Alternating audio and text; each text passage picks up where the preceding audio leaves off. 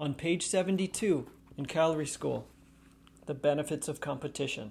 This competition is what drives us to be the best we can be. Hello, everybody. Kirk with Calorie School. Today we're talking about the benefits of competition and who are you competing with?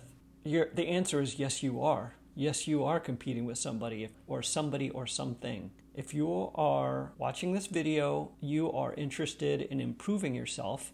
Why are you improving yourself? There's someone or something that you're looking to for inspiration. You want to be like or do something like whatever you're seeing. There is something that you are aspiring to be like. For me, I have a group of friends and I compete with them. These friends give me the inspiration to stay fit enough so when I'm with them, I can be at their level or near their level or better them if I can work that hard to, be in that place.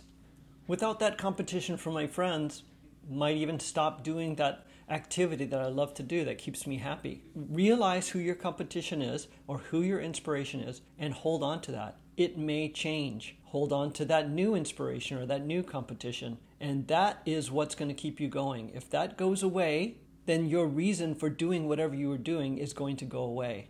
Let's say you're single and you want to find somebody to hang out with and somebody to date you are going to do whatever you can to look your best. You're going to look at other people and see how they look, and you're going to do what they do. Even subconsciously, you're going to try to do something that can lead you to be as what you perceive as as good looking as they are. And it's the same with exercising or sports. Think of Steph Curry when he's you know, when he was young practicing basketball, you think he was just practicing basketball just for fun only and just shooting hoops? No. He see he saw someone that was an inspiration to him that he could compete with and he worked on it. He probably emulated their moves, he copied whatever they were doing, and he learned how to make it better.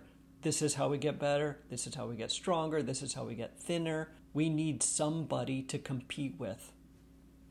Who's your competition?